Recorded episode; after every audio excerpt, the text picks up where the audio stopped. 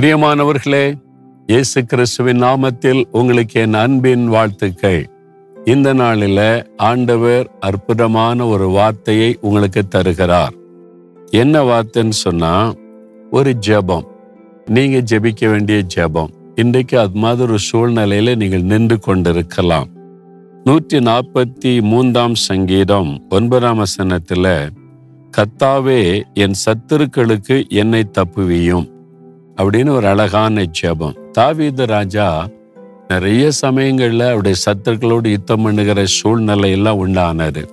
அப்போ என் சத்துருக்களுக்கு என்னை தப்புவியும் என்று அழகான ஒரு ஜெபம் செய்கிறார்.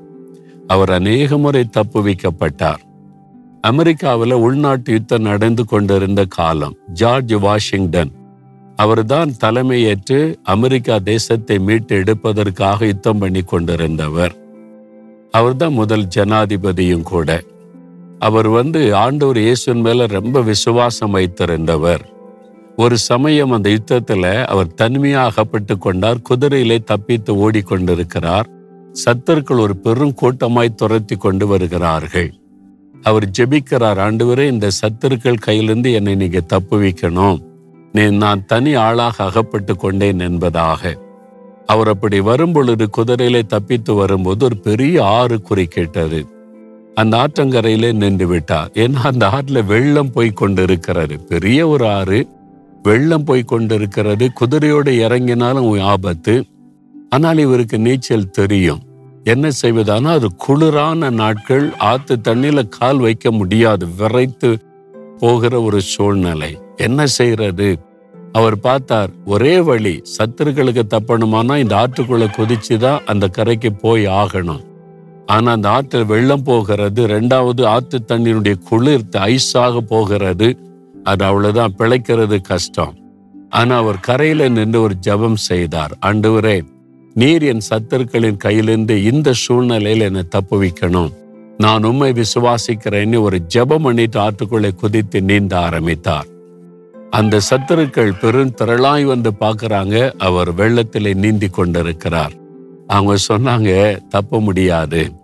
இந்த ஆற்று வெள்ளத்தில் அடித்து கொண்டு போய் அவர் மறித்து விடுவார். அந்த குளிர் அந்த தண்ணீர் ஐஸ் மாதிரி இருக்குது. இதை அவ்வளோ பெரிய ஆற்றை தாண்டி போருக்குள்ள உடல் விரைத்து அவர் மறித்து போவார் என்று சொல்லிவிட்டு போய்விட்டார்கள். ஆனால் இவர் நீந்தி நீந்தி நீந்தி அக்கறை வந்து சேர்ந்து உயிரோடு கூட கரைக்கு வந்து சேர்ந்தார். அந்த வெள்ளமும் அவரை அடித்து கொண்டு போகல. அந்த குளிரும் அவரை தாக்கி அவரை கொன்று போடவில்லை. அவருடைய ஜபத்தை கேட்டு தேவன் அவரை பாதுகாத்தார். சத்துருக்கள் வெட்கப்பட்டு போகும்படி தேவன் அவரை எழுப்பி அமெரிக்கா தேசத்திற்கு சுதந்திரம் வாங்கி கொடுக்கும்படி வல்லமையாய் அவரை பயன்படுத்தி முதல் ஜனாதிபதி ஆனார். எனக்கு அன்பானவர்களே உங்க வாழ்க்கையில இன்றைக்கு சத்துருக்கள் துரத்தி கொண்டு வரலாம்.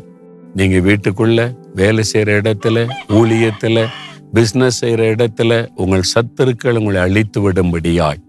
அவர்களுடைய கைக்கு உங்களை நீங்களாக்கி உங்களை பாதுகாக்கும்படி ஆண்டவர் ஆயத்தமாயிருக்கிறார் ஆண்டவரனுக்கு ஒரு சின்ன ஜெபம் பண்ணுங்க. ஆண்டவரே என்னை சுற்றிலும் நான் இருக்கிற இடத்துல சத்துருக்கள் பொறாமையுள்ள மக்கள் என் அழிவை எதிர்பார்த்து கொண்டு இருக்கிற மக்கள் இருக்கிறாங்க.